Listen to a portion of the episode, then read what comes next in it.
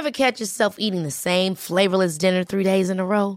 Dreaming of something better? Well, HelloFresh is your guilt-free dream come true, baby. It's me, Kiki Palmer. Let's wake up those taste buds with hot, juicy pecan-crusted chicken or garlic butter shrimp scampi. Mm. Hello Fresh. Stop dreaming of all the delicious possibilities and dig in at HelloFresh.com. Let's get this dinner party started.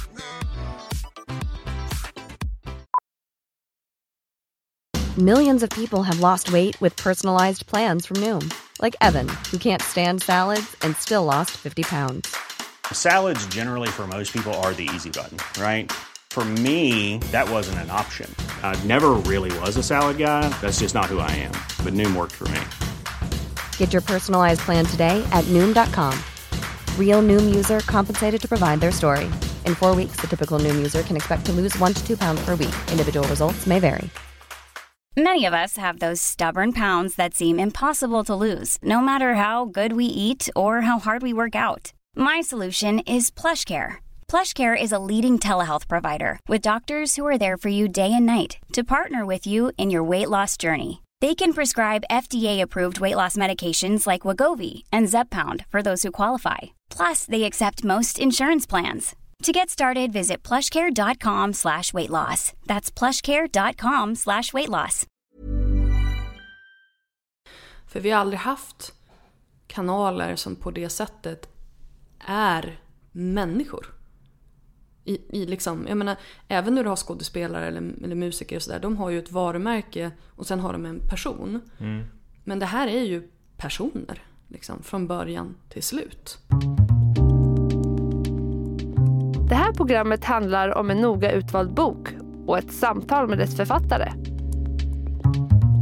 Välkommen till Lära från lärda. Välkommen till veckans avsnitt av Lära från lärda. Som vanligt så kan ni kika in på Instagram på, på Lära från lärda så kanske vi kan ta någon bild från den här inspelningen. Vi får se. Men jag sitter med en bok i min hand idag som heter Yrke Influencer. Så gör du karriär på nätet. Jag säger välkommen till författaren som sitter mitt emot mig, Linda Hörnfeldt. Hej! Hej, tack! Välkommen. Tack så mycket. Innan vi eh, sätter igång och pratar om influencers så tänkte jag att du kunde få presentera dig. Ja, jag heter Linda Hörnfeldt. Eh, Mm. Jag är 37 år gammal och kommer från Örnsköldsvik som inte ligger i Dalarna. Har vi kommit fram Nej, till idag. Som vi pratade om Eh, innan ja. Ja, precis. Nej, det ligger 16 mil norr om Sundsvall, 10 mil söder om Umeå. Höga kusten. Mm. Eh, Så där kommer jag ifrån. Och jag har bott i Stockholm i 12 år snart och bloggat sedan 2001. Mm. Så jag har varit med ett tag i den här branschen Mm. som vi kallar bloggeri, bloggera. Förutom att du är den första gästen som presenterar dig med ålder. Mm. Vad är ditt jobb på dagarna? Vad jobbar du med? Jag är VD och grundare av Influencers of Sweden som är en intresseorganisation eh, för influencers, bloggare, youtubers, instagrammare. Eh, Och sen eh, jobbar jag också som konsult inom PR och influencer marketing och content marketing och sociala medier. Mm. Men ska vi börja i den änden och kanske försöka definiera lite grann och förklara. Vad är en influencer för någonting? En influencer är... Alltså ordet influencer kan vara ganska nytt men det här med influerare det är ju ingenting som, som är speciellt nytt egentligen. Jag brukar säga när jag föreläser att the original influencer var Jesus. Eh, han var ändå, han var liksom en, oavsett vad man tror på så har jag ändå lyckats liksom skapa en rörelse och en engagerad följarskara. Och han fick en väldigt stor bok skriven om sig. Så, så att, eh, han har ju ändå liksom lyckats någonstans att eh, eh, få följare och Mm. få folk engagerade i hans eh, budskap. Eh, så att, och sen så liksom när vi liksom vevar fram klockan så kungligheter, skådespelare, Um, idrottsstjärnor, ehm, artister. Alltså det är ju den typen av influencers som vi har sett upp till innan sociala medier kom. Mm. Det som har ändrat sig nu det är att kanalerna har ändrats och att de här profilerna har hamnat i first person. Alltså just det här att man pratar direkt med dem istället för att gå via en skvallertidning eller en film eller en, en eh, konsert eller vad det nu kan vara för någonting. Så att det jag brukar säga är att en, en social media influencer, vilket är det vi pratar om när vi pratar om influencers generellt i medielandskapet idag. Och det som boken eh, handlar om också. Precis. Eh, det är en person som har en stor och eller engagerad följarskara på sociala medier eller en blogg. Och som då är inflytelserik i de här personernas eh, beslut. Om det är köpbeslut eller om det är politiska beslut eller om det är eh, känslomässiga beslut. Oavsett vad det är. Man blir som en kompis eh, mm. för, för sina följare om man gör det bra. Och om vi eh, till och med zoomar in lite extra. Om man inte har full koll på um, sociala medier och hur det fungerar och sådär. Så blir det då att man som influencers bygger sin egen plattform. Precis. Och kan ha ett antal följare då. Mm, man har ju som en egen, har man en blogg så har man som en egen tidning. Eller om man har en egen tv-kanal om man har YouTube eller sådär. Så att, eh, och så sen så har man då eh, en, en direkt konversation med sina följare istället för att gå en omväg då inom citationstecken via andra, andra typer av medier. Mm. Så vill du ge exempel på några influencers som finns som man kanske känner igen? Eh, och, och, lite så man får också en hum om storleken och hur mycket följare de har.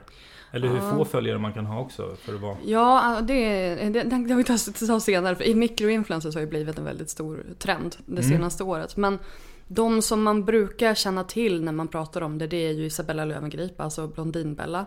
Hon var ju en av de första bloggarna eh, och en som, hon var den första tror jag som Nej det var hon nog inte ändå. Men hon var bland de första som verkligen så här kunde leva på, sitt, eh, på sin blogg. Och det gjorde hon mm. bara typ ett år efter att hon hade startat den.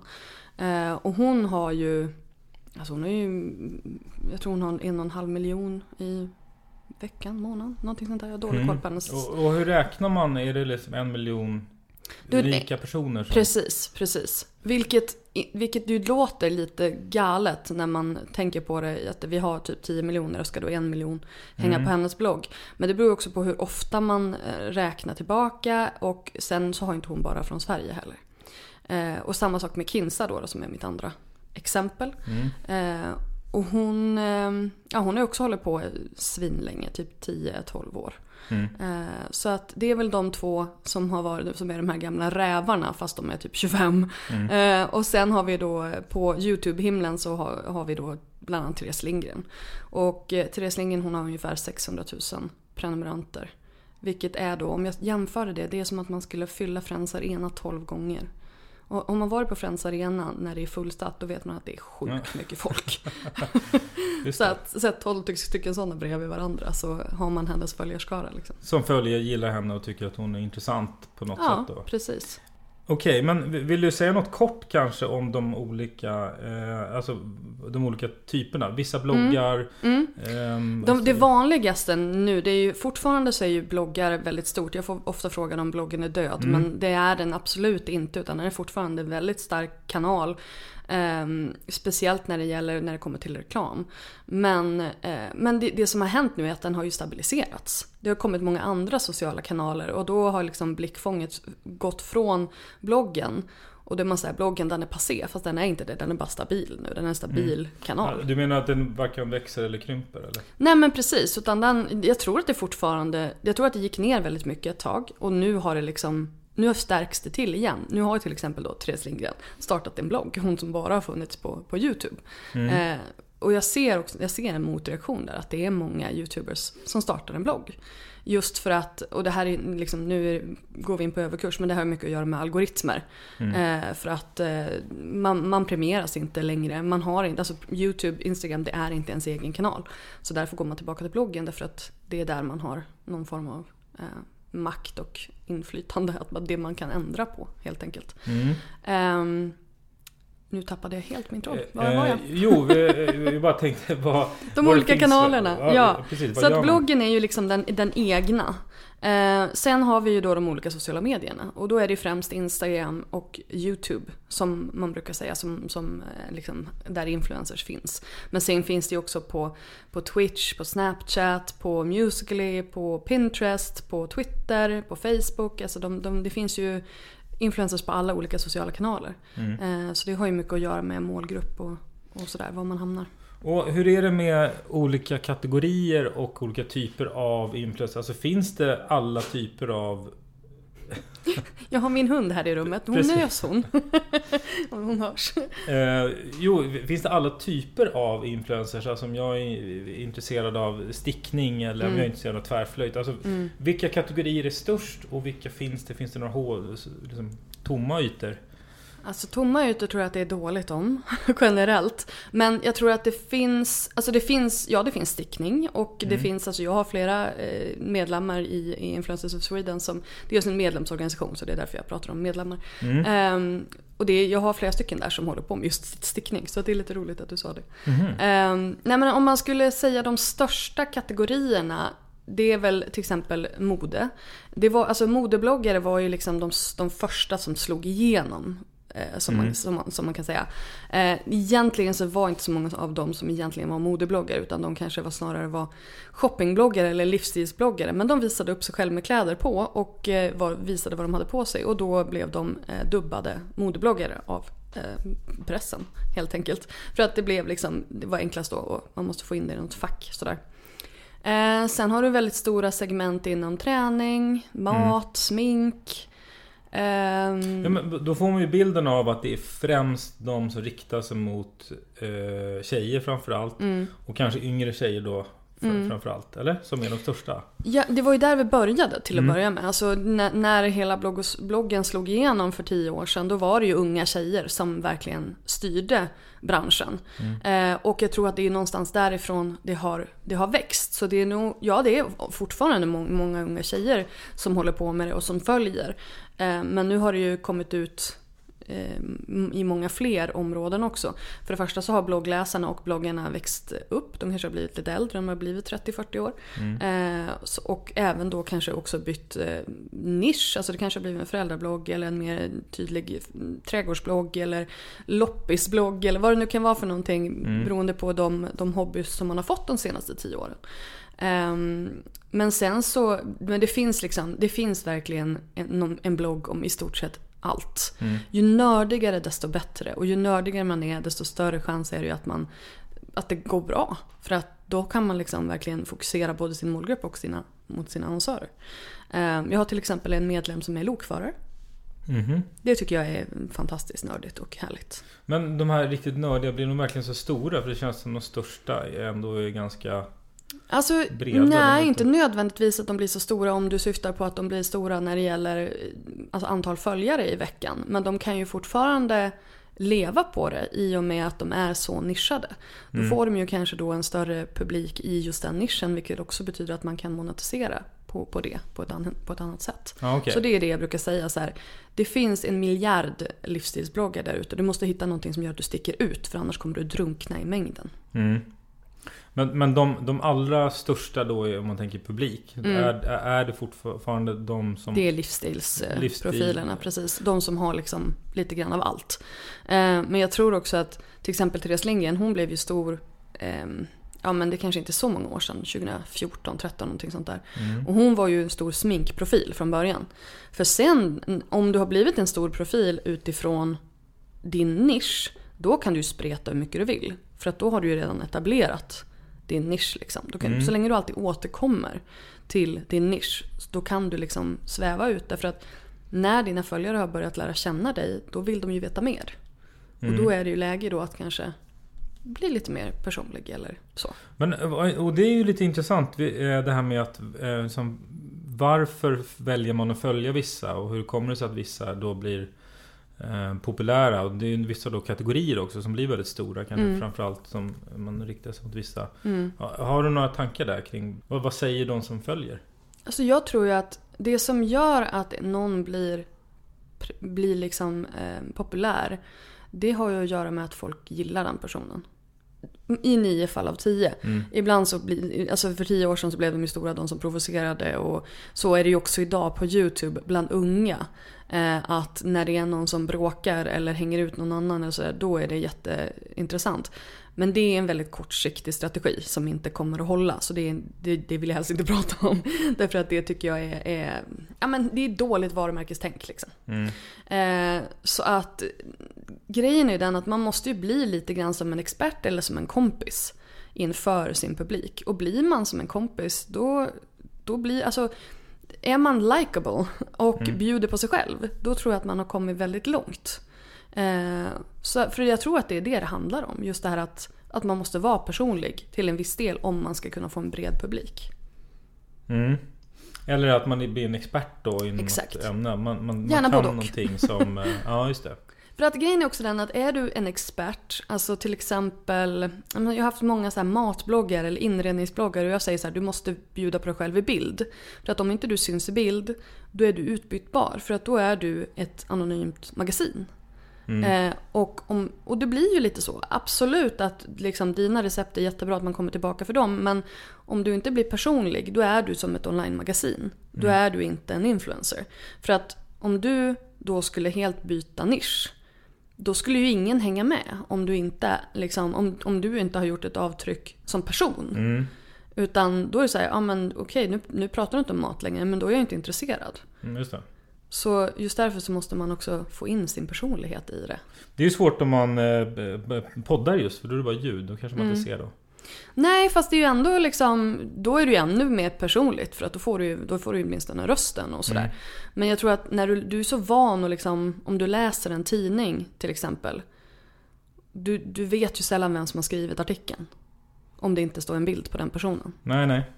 Det är det jag menar, det är liksom Nej. den jämförelsen. Precis. Finns det influencers för alla? Alltså om, om man är... Det, det har ju varit tidigare att det främst varit yngre som har Mm. följt yngre. Men nu har det blivit en spridning. Mm. Alltså finns det influencers som är pensionärer? Eller finns det, och finns det De liksom är inte pensionärer jättemånga. som följer influencers? Alltså, alltså hur stor Det är inte sprid- jättemånga pensionärer än som är influencers. Men det finns absolut pensionärer som, som följer. Men det här är ju också lite grann en generationsklyfta när det gäller teknik. Mm. Eh, så att eh, pensionärerna de är kanske inte riktigt där än för att de har lite liksom, ja, de har inte kanske kommit in i hela så här paddan, mobilen och, och verkligen använda det. Så att det är ju liksom den första tröskeln. Men snackar vi de som är kanske 50 där, har man, där finns det absolut jättemånga som åtminstone läser bloggar. Bloggar är väldigt... Det, det, det är väl det som är så här... Facebook och bloggar, det är lite äldre. Sen har du Instagram, det är liksom lite mellanskiktet och så YouTube, det är de som är unga. Om man ska generalisera väldigt hårt. Sen finns det ju också såklart väldigt mycket som går däröver allihopa. Och eh, jag tänker på, på lite drivkrafter liksom Mm. bakom det här. Det här om, om man tänker, eh, man måste ju någonstans vilja synas och höras. Mm. Bekräftelsebehov. Absolut. Alltså jag, jag säger så, det finns ju det finns bekräftelsebehov i varje influencer. Annars skulle man ju inte lägga upp det på nätet. Och, men så är det ju. Alltså jag menar, där kan man ju säga vad man vill. Men, men det är klart att det är så. Om du inte känner att du är bekväm med att synas framför en massa människor. Eller vill få den kärleken tillbaka som man förhoppningsvis får. Då, bör, då startar man inte en blogg eller då startar man inte ett Instagramkonto och släpper det lös i alla fall. Då kanske man har ett privat konto för sina närmaste och, och sådär. Eh, så att absolut, det, det tror jag inte att det, det är liksom inte lönt att förneka det.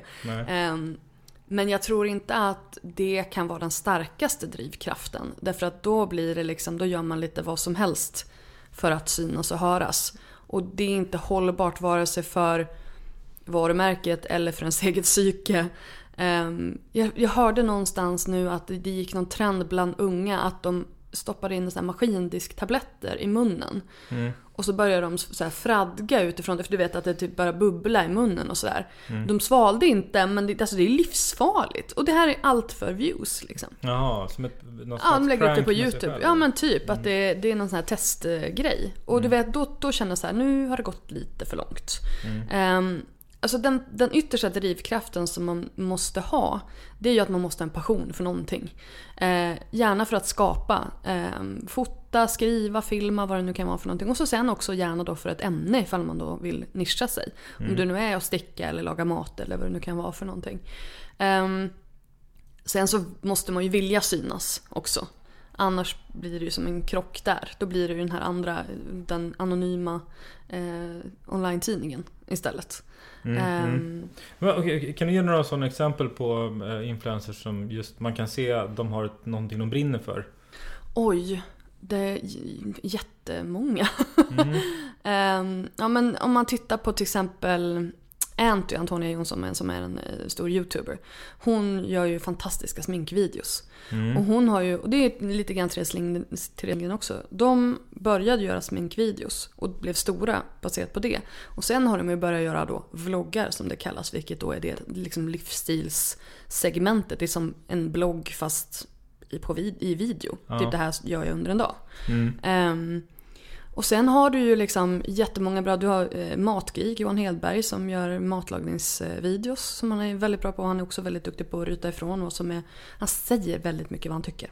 Vilket jag tycker är ganska uppfriskande. Det låter som den där klassiska brittiska kocken som skriker i köket. Men han kanske skriker på andra. Ja, nej, alltså Johan är mer så här: köp inte det här, det här är skit. Mhm, Eh, eller, äh, var inte så rädd för lite fett, det här är jättebra. Typ. Alltså lite den, han är lite tydlig och klar och inga konstigheter. Mm. Ehm, sen har du en tjej som heter Elin Häggberg som driver en blogg som heter Teknifik. Där, som handlar om teknik. Eh, ett väldigt bra exempel på just en nischad blogg som också är så här. Hon är sen, en tekniknörd. Och Mm. hon har gjort det. Hon har gjort det på ett väldigt pedagogiskt sätt. Men finns det då de som kanske har blivit stora framgångsrika där, där du inte alls förstår varför? Ja, jo, alltså absolut. Eller så här, jo, jag förstår varför. Jag håller inte med att det här Nej. är en bra grej. Men jag fattar ju vad, som, vad, vad andra då har eh, blivit engagerade i. Um, åtminstone liksom när det gäller bloggar och YouTube-kanaler. Sen så kan jag tycka att det finns väldigt mycket underliga Instagram-konton och sådär. Men med tanke på hur, hur det ser ut där med att man kan köpa konton, och man kan, eller man kan köpa likes och man kan köpa followers och sådär. Så det, det försöker jag bara så här, det, det lämnar jag till algoritmmystiken. Mm.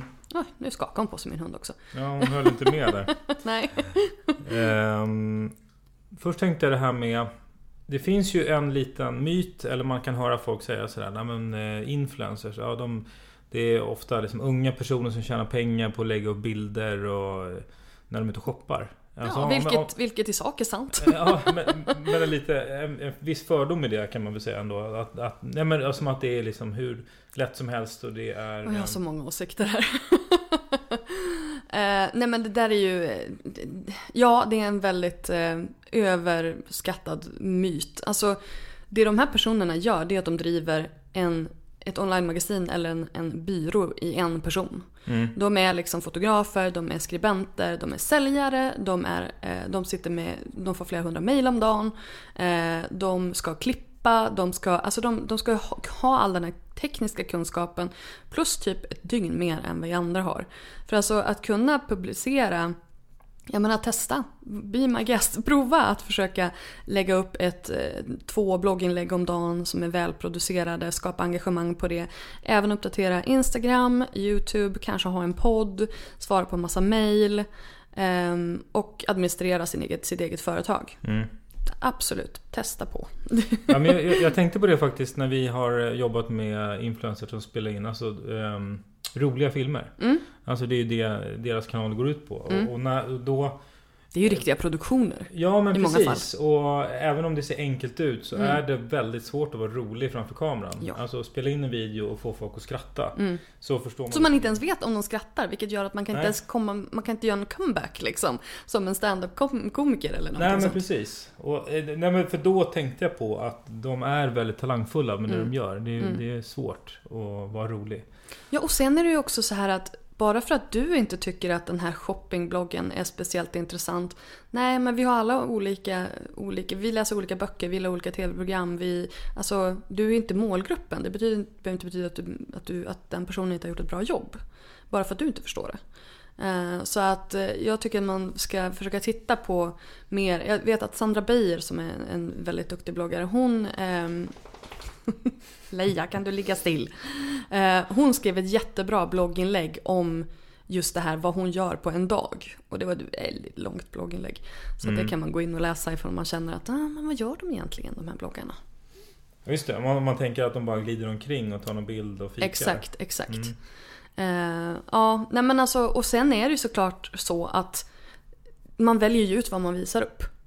Mm. Man visar ju kanske inte upp hela setupen bakom den där YouTube-videon. Eller hur, hur det såg ut när man satt och klippte. Eller eh, alla de där grejerna som ligger mitt emellan den här glammiga outfitbilden och eh, den här snygga upplägget av maten. Alltså allting däremellan finns ju också fast det inte syns. Och det där är ju lite spännande på så vis om man tänker sig så här. Är inte det också lite problematiskt? Att man bara får se det som är eh, verkar perfekt. Absolut, absolut. Men jag tror också att folk är inte dumma i huvudet. Folk förstår förhoppningsvis att det finns en gråzon mellan det som läggs upp eh, och liksom verkligheten. Men, men det här är ju en konversation som vi har hela tiden och jag tycker att det blir bättre och bättre och bättre. Sen är det ju inte så att folk vill lägga, vill lägga upp fula bilder men de kanske då istället skriver i text att men jag har inte mått så bra eller, eller sådär. Utan, men mm. poängen är ju samtidigt att det här är ju någonstans nöje. Man konsumerar det för att man vill bli inspirerad eller sådär. Och då vill man ju inte heller kanske lägga upp en bild på sin smutstvätt. Um, men det är ju också det lite grann som har gjort att vloggarna har blivit väldigt populära. Um, eller att man då faktiskt en gång lägger upp en bild på den här smutstvätten och då blir det halleluja. Liksom, för att mm. då får folk se att det finns en mänsklig sida. Och jag tror att också det är därför när, man, när folk har pratat om sin psykiska ohälsa eller sin utmattning eller vad det nu kan vara för någonting så blir det otroligt det, det, går igenom väldigt starkt just för att det visar då en mänsklig sida inom citationstecken på de här perfekta liven. Mm. Det är mycket ja, citationstecken där känner jag. Ja, men, ja precis. Nej, men, och, för jag kan bara gå till mig själv att det är ju... Eh, det var dels när jag från början hörde det här med att man eh, Beroende på vem man jämför sig med Eh, så, så kan det påverka ens, hur man mår och ens lycka. Mm. Sen när man gjort tester att om du om, ja, man jämför med, någon som har det bättre och tjänar mer då tycker man så oj vadå? Vad jag, mm. vad jag, alltså man gör att man mår sämre och jämför man sig med någon som har det sämre så mår man lite bättre. Det är en mm. klassiskt psykologiskt eh, eh, balans. Och då när jag, jag, jag testade det själv att jag Eh, nej men det avföljde lite folk på Instagram som, som la upp väldigt mycket fina saker sådär. Och jag, jag känner att jag kan mm. känna en viss skillnad, en mm. liten lättnad av det. Jag, bara, jag, jag har bara testat det själv. Jag kan tänka mig att det är många som kanske inte tänker på det. Jag har gjort precis samma sak. Ja, du har det? Ja, ja. absolut. Och det handlar, för, för mig handlar det väldigt mycket om så här ja, men, kroppspositivitet. Att se, mm. liksom, jag, jag, är en tjock person och jag vill se tjocka personer i mitt flöde för att jag ska känna att jag liksom och de får också vara med. Vi får också vara med. Och, och att eh, man eh, inspireras av personer som man känner är, som man kan relatera till. Så jag tog bort en hel del sådana här perfekta konton med perfekta kroppar. Mm. Och absolut att jag kände att gud nu, oh, härligt liksom. Mm. Eh, men det, det, det, är ju individens ansvar. Ja, men att liksom, att det är en... Uh... Absolut, jo men det håller jag med om. Och, och det är ju upp till en själv att så här, tänka efter, så här, blir jag inspirerad av det här? Eller blir jag deppig av det här? Ja. Um, och, och det så jag tycker absolut att man ska rensa ifall man inte känner att man Ja, ja, om man känner att bara, gud vad snygg hon är, åh vad ful jag är. Ta bort det för fan. Ja eller om, om inredning eller om mat eller ja. så här, oj vad alla andra lagar liksom världen Exakt. så jag med min eh, spete köttbullar. Ja och därför tycker jag också att det kan vara väldigt skönt. Jag vill inte se en bild på makaroner och korv. Liksom. För det, du vet, det är inte så snyggt. Det är inte, det är inte vad jag vill ha i mitt Instagramflöde. Däremot vill jag jättegärna se det på en blogg. Eller i en vlogg. Att bara, ja men jag gjorde makaroner och köttbullar idag för jag orkade inte. Mm. Och om man tittar på, om det inte nu är en, ett matlagningskonto. Och så tittar man på hur ofta de här människorna faktiskt lägger upp perfekta middagar eller perfekta outfits. Det är förmodligen kanske två gånger i veckan. Resten av veckan äter de också makaroner och köttbullar och går omkring i myskläder. Så att man måste ju liksom också utmana sitt eget tankesätt på något vis så att man hamnar eh, i, i verkligheten. Mm, mm. Jo, ja, precis. Men det, jag tänkte, det är lätt för oss att säga men jag tänker det kan ju vara svårare för någon som är 13, 14. Absolut. Och den, har den själv ja, alltså jag säger bara, jag, jag, skulle inte vilja vara 13 idag. Gud vad hemskt. Men där måste man ju som, tänker jag som förälder, verkligen gå in och, och prata med sina barn om, om just det här. Vad är verkligt? Vad är inte verkligt? Vad är ett varumärke? Vad är liksom... Ja, så att man, så att man inte... Det här är ju våran, våran tids eh, underklädesreklam. Liksom. Mm. Eh, och då är det väl ändå liksom vanliga människor. Och det är väl också det, att man tror att det här är vanliga människor. Eh, alla på, på Instagram är vanliga människor. Men de har också resurser för modellplåtningar och retuscheringar och allt vad det är för någonting nu för tiden. Så att, eh, jag vet inte, en, en dos kritiskt tänkande tror jag är jätteviktigt när man konsumerar åtminstone Instagram. Ja, Ever catch yourself eating the same flavorless dinner three days in a row? Dreaming of something better? Well, HelloFresh is your guilt-free dream come true, baby. It's me, Kiki Palmer. Let's wake up those taste buds with hot, juicy pecan-crusted chicken or garlic butter shrimp scampi. Mm. Hello Fresh. Stop dreaming of all the delicious possibilities and dig in at HelloFresh.com. Let's get this dinner party started. Hey, it's Ryan Reynolds, and I'm here with Keith, co star of my upcoming film, If, only in theaters, May 17th. Do you want to tell people the big news? All right, I'll do it. Sign up now and you'll get unlimited for $15 a month in six months of Paramount Plus Essential Plan on us. Mintmobile.com slash switch. Upfront payment of $45 equivalent to $15 per month. Unlimited over 40 gigabytes per month. Face lower speeds. Videos at 480p. Active Mint customers by 531.24 get six months of Paramount Plus Essential Plan. Auto renews after six months. Offer ends May 31st, 2024. Separate Paramount Plus registration required. Terms and conditions apply if rated PG. Many of us have those stubborn pounds that seem impossible to lose, no matter how good we eat or how hard we work out. My solution is PlushCare.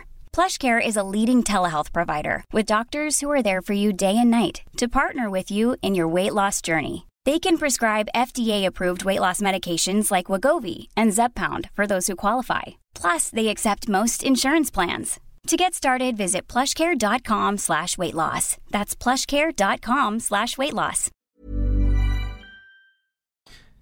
Det var någon som eh, också frågade så här, är, är, hur, hur mycket tror du det är, alltså om man har, om man är en influencer, man har en, någon, någon typ av lite större kanal, hur, hur vanligt är det att man anpassar sig efter vad publiken vill ha för att växa? Man, det märker man ju, man lär sig ju det, vad folk gillar och inte gillar. Alltså hur mycket optimerar man liksom så mo- mot att man, förstår du vad jag menar? Mm, absolut. Eh, Alltså om jag har en blogg, oj jag märker att jag, nu skriver jag det här för att jag vill ha en större publik. Alltså hur, hur agerar...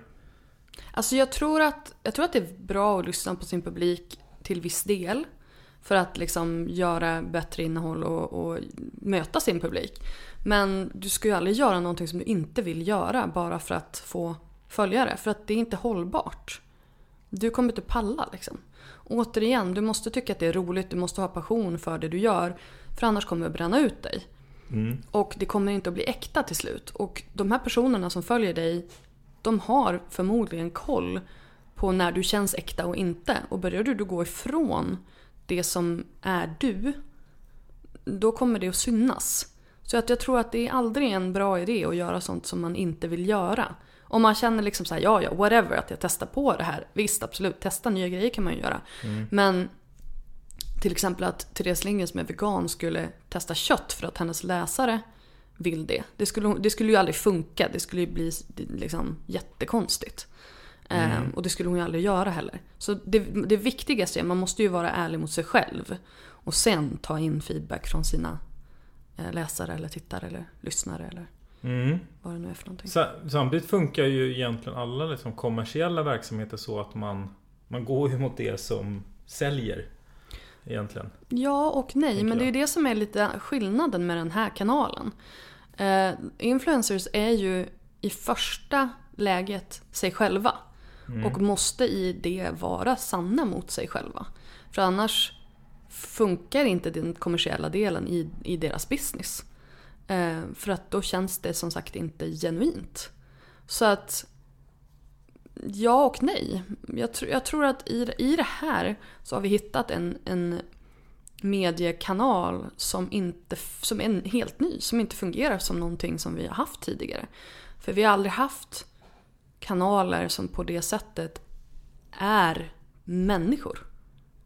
I, i liksom, jag menar, även när du har skådespelare eller, eller musiker och sådär, de har ju ett varumärke och sen har de en person.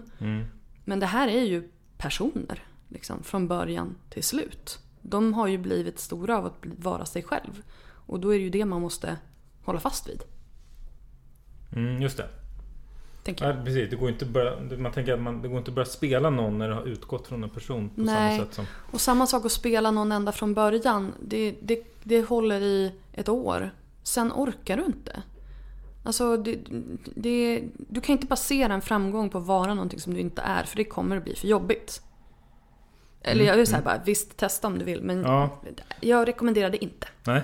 I, I boken, du pratar ju ganska mycket om det här med ehm, varumärken. Mm. Personliga varumärken och sådär. Eh, vill du säga någonting om hur, hur ni tänker? Och du tänker kring det när man är influencer och börjar själv bygga upp. Om man inte, hur, fungerar, hur fungerar det? Alltså jag tror att det viktigaste är att tänka långsiktigt. Ehm, att man tänker att okej, allt jag gör nu det måste jag kunna stå för. Om fem år, om tio år.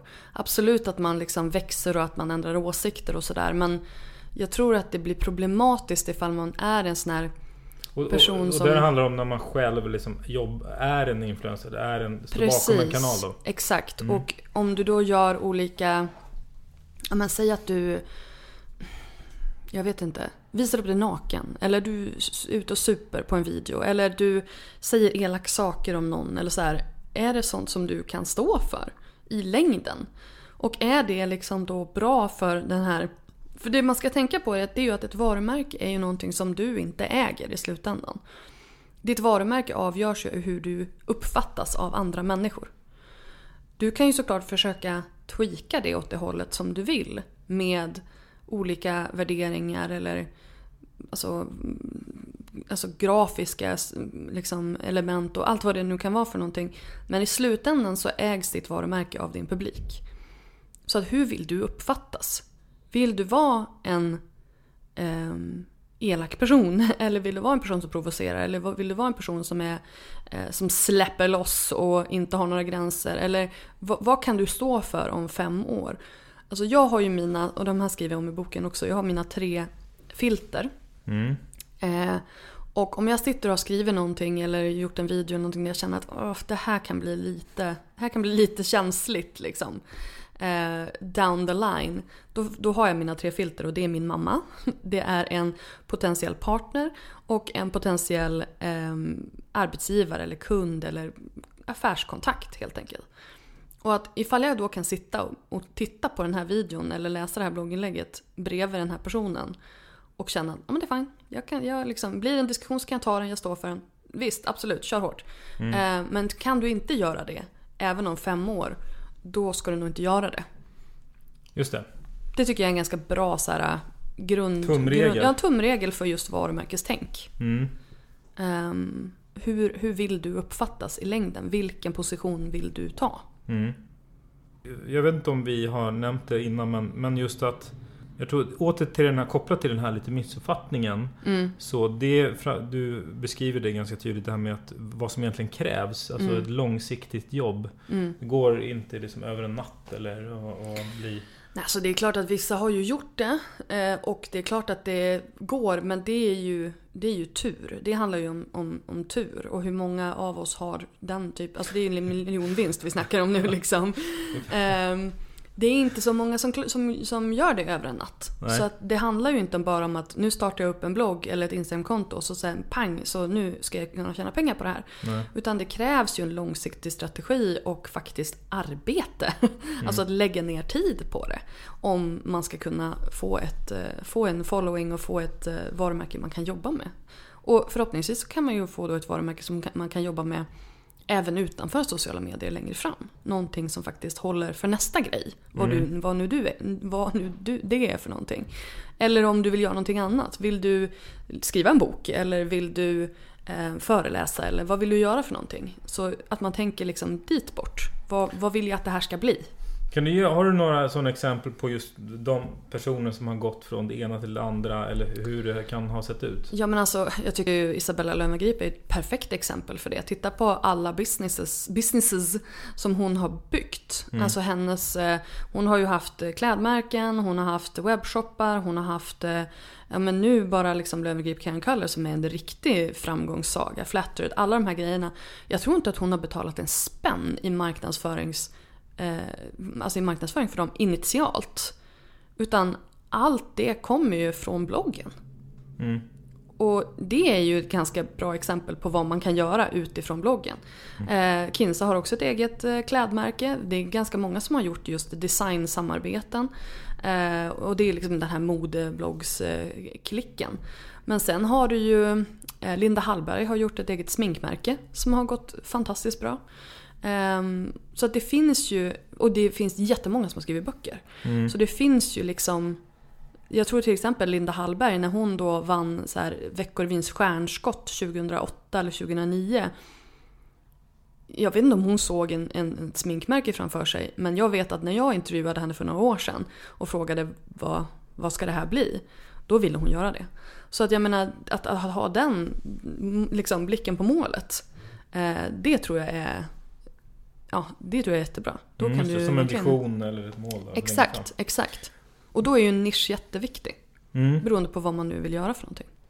Det, det finns ju väldigt många lyckade framgångsrika exempel. Mm. Men av... Eh, alltså hur, hur många är det som inte lyckas? Alltså det måste ju vara många fler som... Eh, Det där är jag dåligt med statistik. Ja, nej, nej men bara för att Men- få en lite... För att nyansera lite. Det, det krävs ju mycket och det är svårt. Det krävs en väldigt... eh, Och nu krävs det ju ännu mer för nu börjar ju, eller jag ska inte säga att det är mättat för det finns ju alltid plats för någon som gör någonting riktigt bra. Mm. Men nu kommer du inte bara råka bli stor utan Nej. nu är det liksom, det är en ganska liksom, det är mycket folk i den här branschen nu. Mm. Ehm, och sen är det också svårt så här, okej vem är en professionell influencer och vem är bara någon som har råkat få mycket följare? Det är ju också jättesvårt att avgöra och det där tror jag är någonting som kommer att kristallisera ut sig de närmaste åren. Um, men det finns ju såklart, jag brukar, jag brukar säga att det finns två olika stora eh, segment av influencers. Och det är celebrity influencers och det är native influencers. Och celebrity influencers det är alltså personer som var kända innan sociala medier. Eller de har ett annat jobb. De är tv-personligheter, de är sångare, de är ehm, skådespelare, idrottsstjärnor. Den typen. Och så skaffas ett Instagramkonto Och så skaffar de ett Instagramkonto och en- och en blogg och så blir de jättestora där. Alltså Pernilla Wahlgren är ett bra exempel, Charlotte Mm. Perrelli. Jag brukar hålla mig i den, det segmentet. Mm. Jag vet inte varför. Ehm, och sen har du då native influencers som är personer som har börjat med sociala medier, en blogg och sen kanske blivit kända, till exempel Kinsa. Och eh, sen kan man ju vara både och, men man kan ju också vara på varsin sida. Jag brukar ha Sabina Desiree som exempel. Vet du om det? Nej. Eh, hon är en youtuber som kanske har så 130 000 prenumeranter ungefär. Men hon är den där typiska personen som om man inte följer henne så vet man inte vem hon är. Men det är ändå 130 000 personer som föl- som följer henne så hon, hon gör ju det här på heltid. Det här är ju hennes jobb. Men hon är inte en kändis. Inte utanför sin egen följarskara. Och det är en sån typ, typisk native influencer. Eh, sen så finns det ju också olika nivåer i liksom den här pyramiden av influencers. Ja. Eh, och eh, där brukar jag säga att det finns makroinfluencers. Och det, det är alltså influencers som jobbar... Först har du celebrity influencers, de är högst upp. Men det, de har ett annat jobb så de är inte monetärt i behov av det här influencerskapet egentligen. Sen har du makroinfluencers, det är pers- personer som tjänar hela sin, eh, sitt uppehälle på som influencers. Där har du ju Kinsa, eh, Clara Henry, eh, eh, Clara Lidström, Sandra Beijer, den typen. Sen har du mikroinfluencers. Och det är personer som ofta är väldigt nischade. Som tjänar då delar av sin, sitt uppehälle via sina sociala medier. Och sen kanske kompletterar det med föreläsningar eller konsultande inom sin expertis. Mm. Och sen har du liksom en, eh, en linje och sen har du nano-influencers. En ganska bred... En ganska bred linje. Eh, sen har du nano-influencers. De tjänar inga pengar på sina sociala medier. De vill gärna göra det. De kanske tar emot lite produktutskick.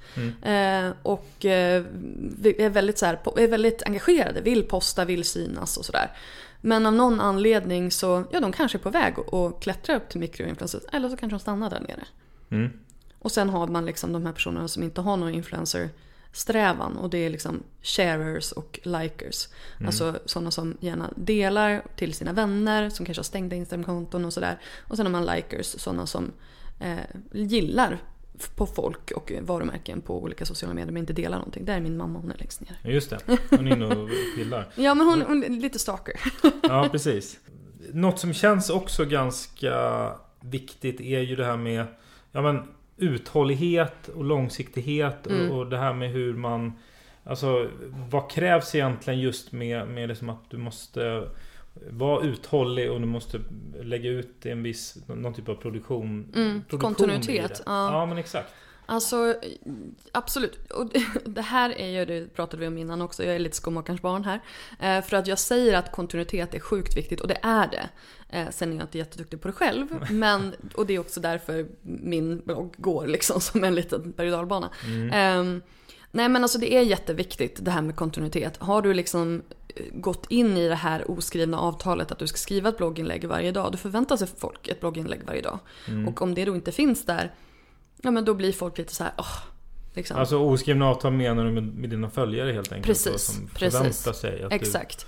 För har du då lagt upp ett blogg, och jag tror att det här är viktigare när det gäler blogginlägg eller YouTube-videos. För där följer folk aktivt. Mm. De kanske går in och tittar, speciellt på bloggen så går man in på bloggen och tittar. Har det hänt någonting nytt? För alla använder inte RSS-läsare och den typen av teknik för att följa bloggar. Utan man går in och liksom tittar på sina favoritbloggar. Mm. Ehm, annat är det när, det när det gäller Instagram och i vissa fall YouTube också.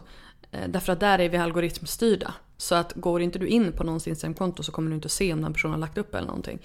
Men, men där är det viktigt att posta frekvent just för att algoritmen ska bli glad. Så att i alla fall så är det liksom viktigt med eh, kontinuitet och konsekvens liksom, i den kontinuiteten. Mm, mm. Ja men just att det, precis, det blir en del jobb. Det var någon som jag Ja. Som sa det just att ja men visst man kanske tjänar pengar nu men slå ut det på en timlön över Mm. en massa år. För Mm. att det krävs ändå en hel del. Absolut, absolut. Och det är därför man måste tycka det är roligt.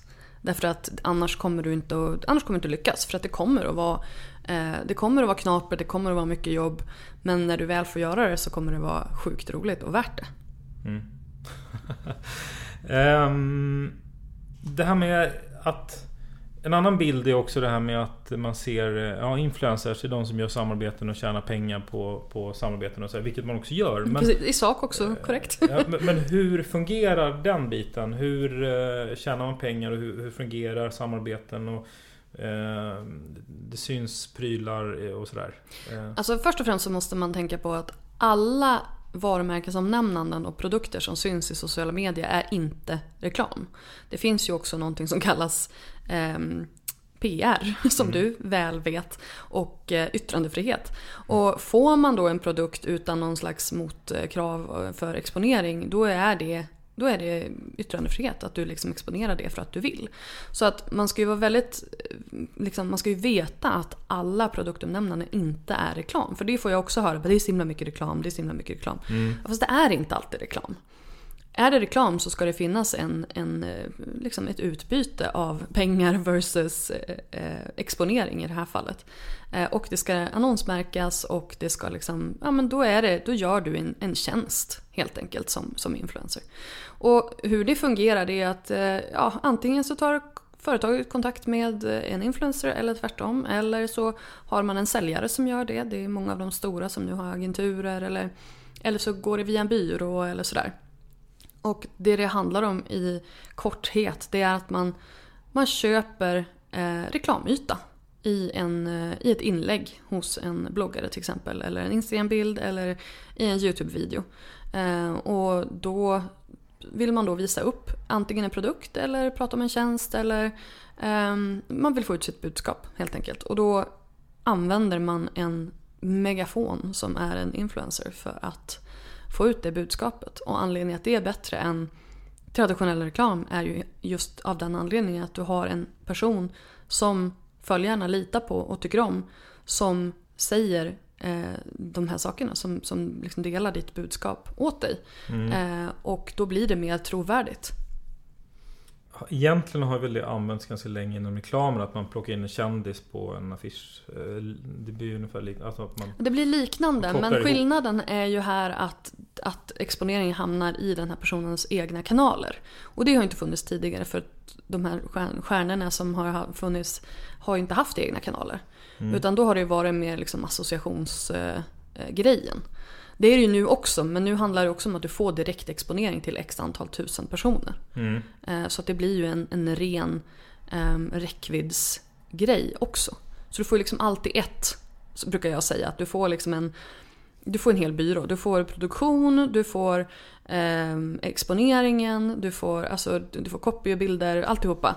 Eh, av en och samma person. Och förhoppningsvis också en person som är väldigt kunnig inom det området som den här reklamen ska, ska ske. Så Mm. att det, det är ju väldigt kostnadseffektivt också brukar jag säga. Jag är ju också lite partisk. Och, och, och det diskuteras ju mycket nu kring det här med som, vad heter det, att man måste märka när det är Mm. reklam och det finns dålig reklam och sådär. Mm. Det här har jag varit väldigt aktiv i den här, Ja, i den här eh, vad är, debatten. vad är statusen där nu? Vad är det för frågor som...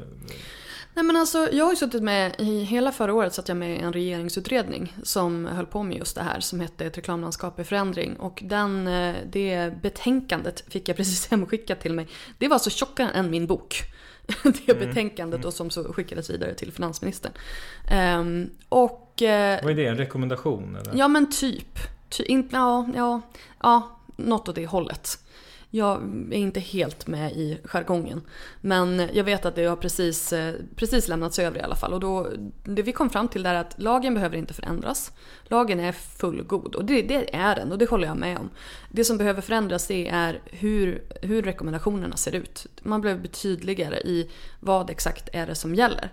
Och det här är också så här, jag eh, satt i, med eh, Konsumentverket i ett möte och det är två år sedan nu. Eh, då vi liksom började nysta i, i det här.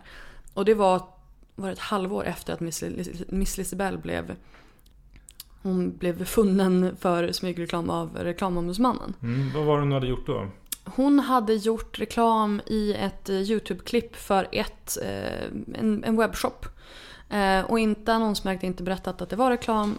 Och jag tror anledningen till att de plockade just det var att hon var 13 år vid det här tillfället. Så det var också reklam mot barn. Eh, så därför blev det liksom det blev en ganska stark eh, push där liksom. Mm. Att, och det var det som påbörjade det hela. Sen dess så har det ju varit är det, 20 fällande eh, beslut eller någonting sånt där mot influencers. Så att där har det ju börjat hända grejer och, och det jag brukar säga också som är sant åtminstone bland de flesta det är att man vill ju göra rätt, man vet ju bara inte hur man gör.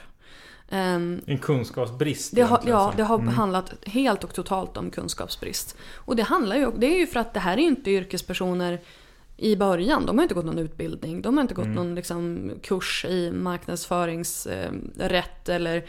De vet inte. Eh, många har varit väldigt unga. De har gjort det här för att det är kul och så är det någon som kommer och kastar pengar på dem och då bara ja, men du visste jag gör det här och så... Ja. Så att det har ju liksom varit någonting som... Ehm, som det har funnits en väldigt bristande kunskap i. Både bland eh, företag och eh, bland influencers. Men det börjar bli mycket bättre. Alltså så här, problemet är fortfarande jättestort. Procentuellt så är det säkert mindre de som gör rätt nu. Men det är också för att det har blivit så många fler som gör det. Mm. Så att, Som gör samarbeten med reklam. Precis, Mm. precis. Så jag menar, när man tittar på hur många som faktiskt gör rätt nu jämfört med för två år sedan så är det ju många fler i siffror. Men det kanske är färre rent procentuellt för att Mm. det är så många fler som, som gör det.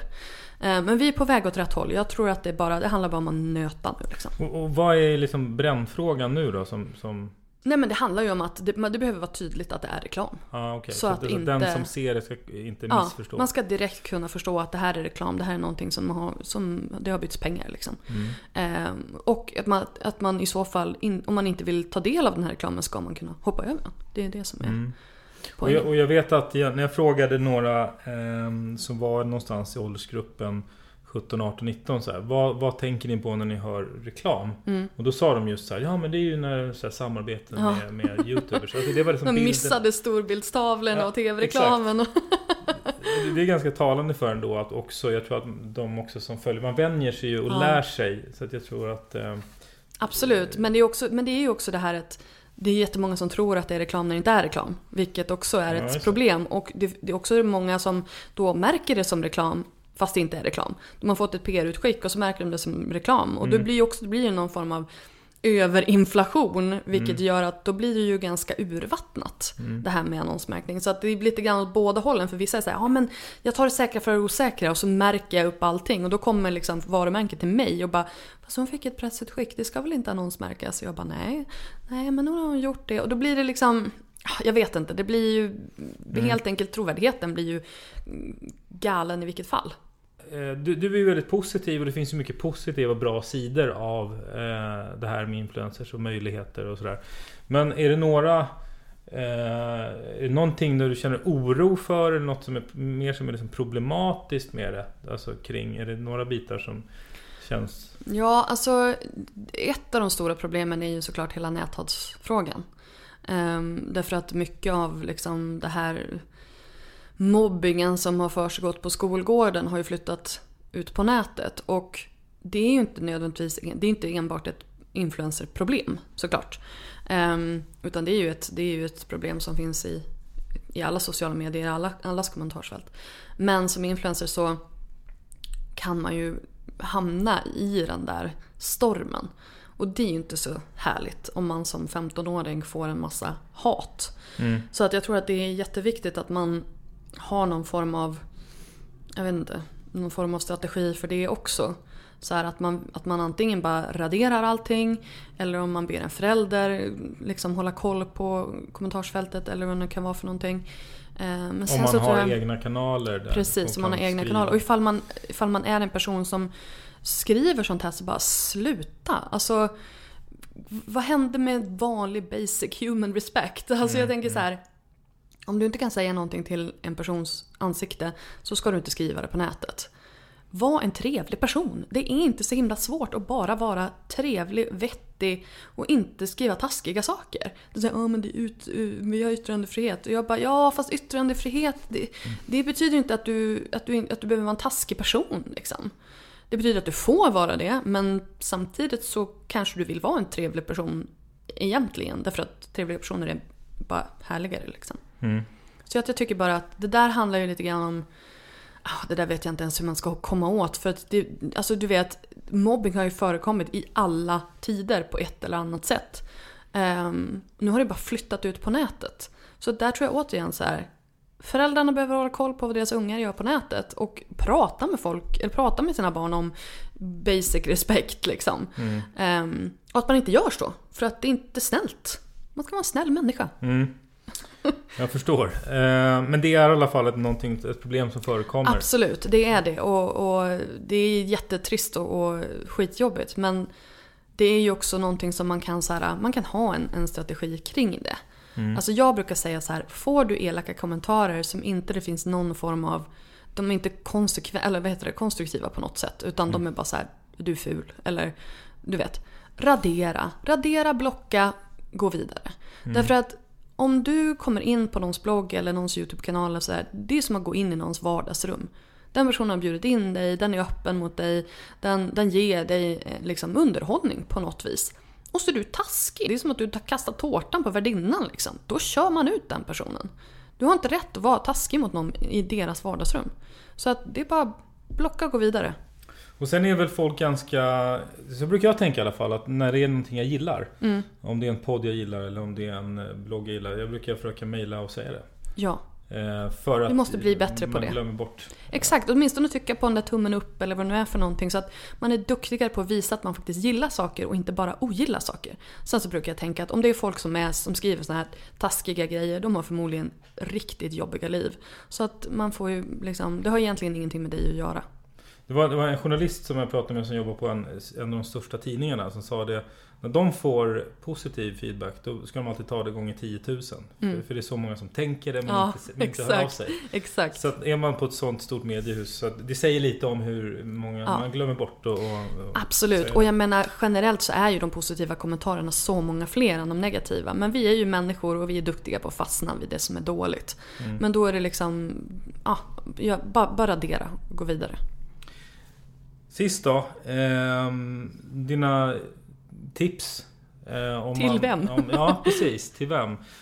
Din bok eh, kanske... Pre- pre- Precis, vill man bli influencer då kan man köpa boken. För då, Exakt. då har man en är hel inne- baskunskap där. Ja men där du är inne på alla de här bitarna. Men, men jag tänkte kanske tips på om, om man, är, man tycker att det är intressant och man känner att wow, det här är någonting som man, jag har någonting som jag vill berätta om eller eh, kan synas med i någon kanal. Mm. Ja, men alltså jag, jag har ju skrivit den här boken för att den ska vara en, ja, men en grundkurs i influencerskap egentligen. Det finns inte så här, så här startar du ett Instagramkonto eller så här startar du en blogg, utan det kan man googla sig till. Det här handlar ju mer om eh, drivkrafterna bakom, om hur man lägger upp en strategi och, och, och, vad man behöver tänka på helt enkelt ifall man då vill, vill satsa på det här, att vara en influencer. Men sen tror jag också att den är bra att läsa för någon som bara för, vill förstå konceptet. Om Mm. man, antingen om man är marknadsförare eller, eller bara är nyfiken på fenomenet. Mm. Om man vill nå dig och ställa några frågor, hur gör man då? Då går man in på lindahornfelt.se. Eh, där är min, min företagssajt eller vad man ska säga. Sen har jag ju min blogg på lalinda.se. Så att då får man bara stalka mig så gott man kan. Mm. Och om man är eh, till exempel influencers, då är det meningen att man kan bli medlem då? Absolut, då kan man komma och bli medlem i Influencers of Sweden. Som, eh, ifall man då vill satsa på det här som, som ett eh, yrke. Ni kan mejla till mig på podden fredriksnabelahiller.org och kika in på Instagram också, lära från lära. Tack för att du var med. Tack snälla för att jag fick vara med.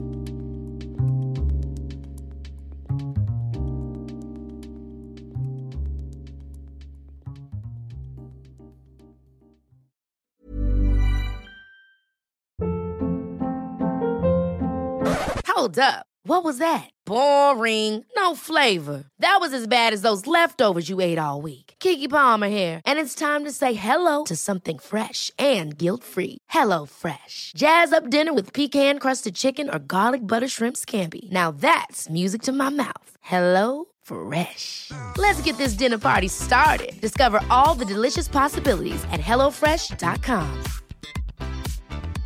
Even when we're on a budget, we still deserve nice things.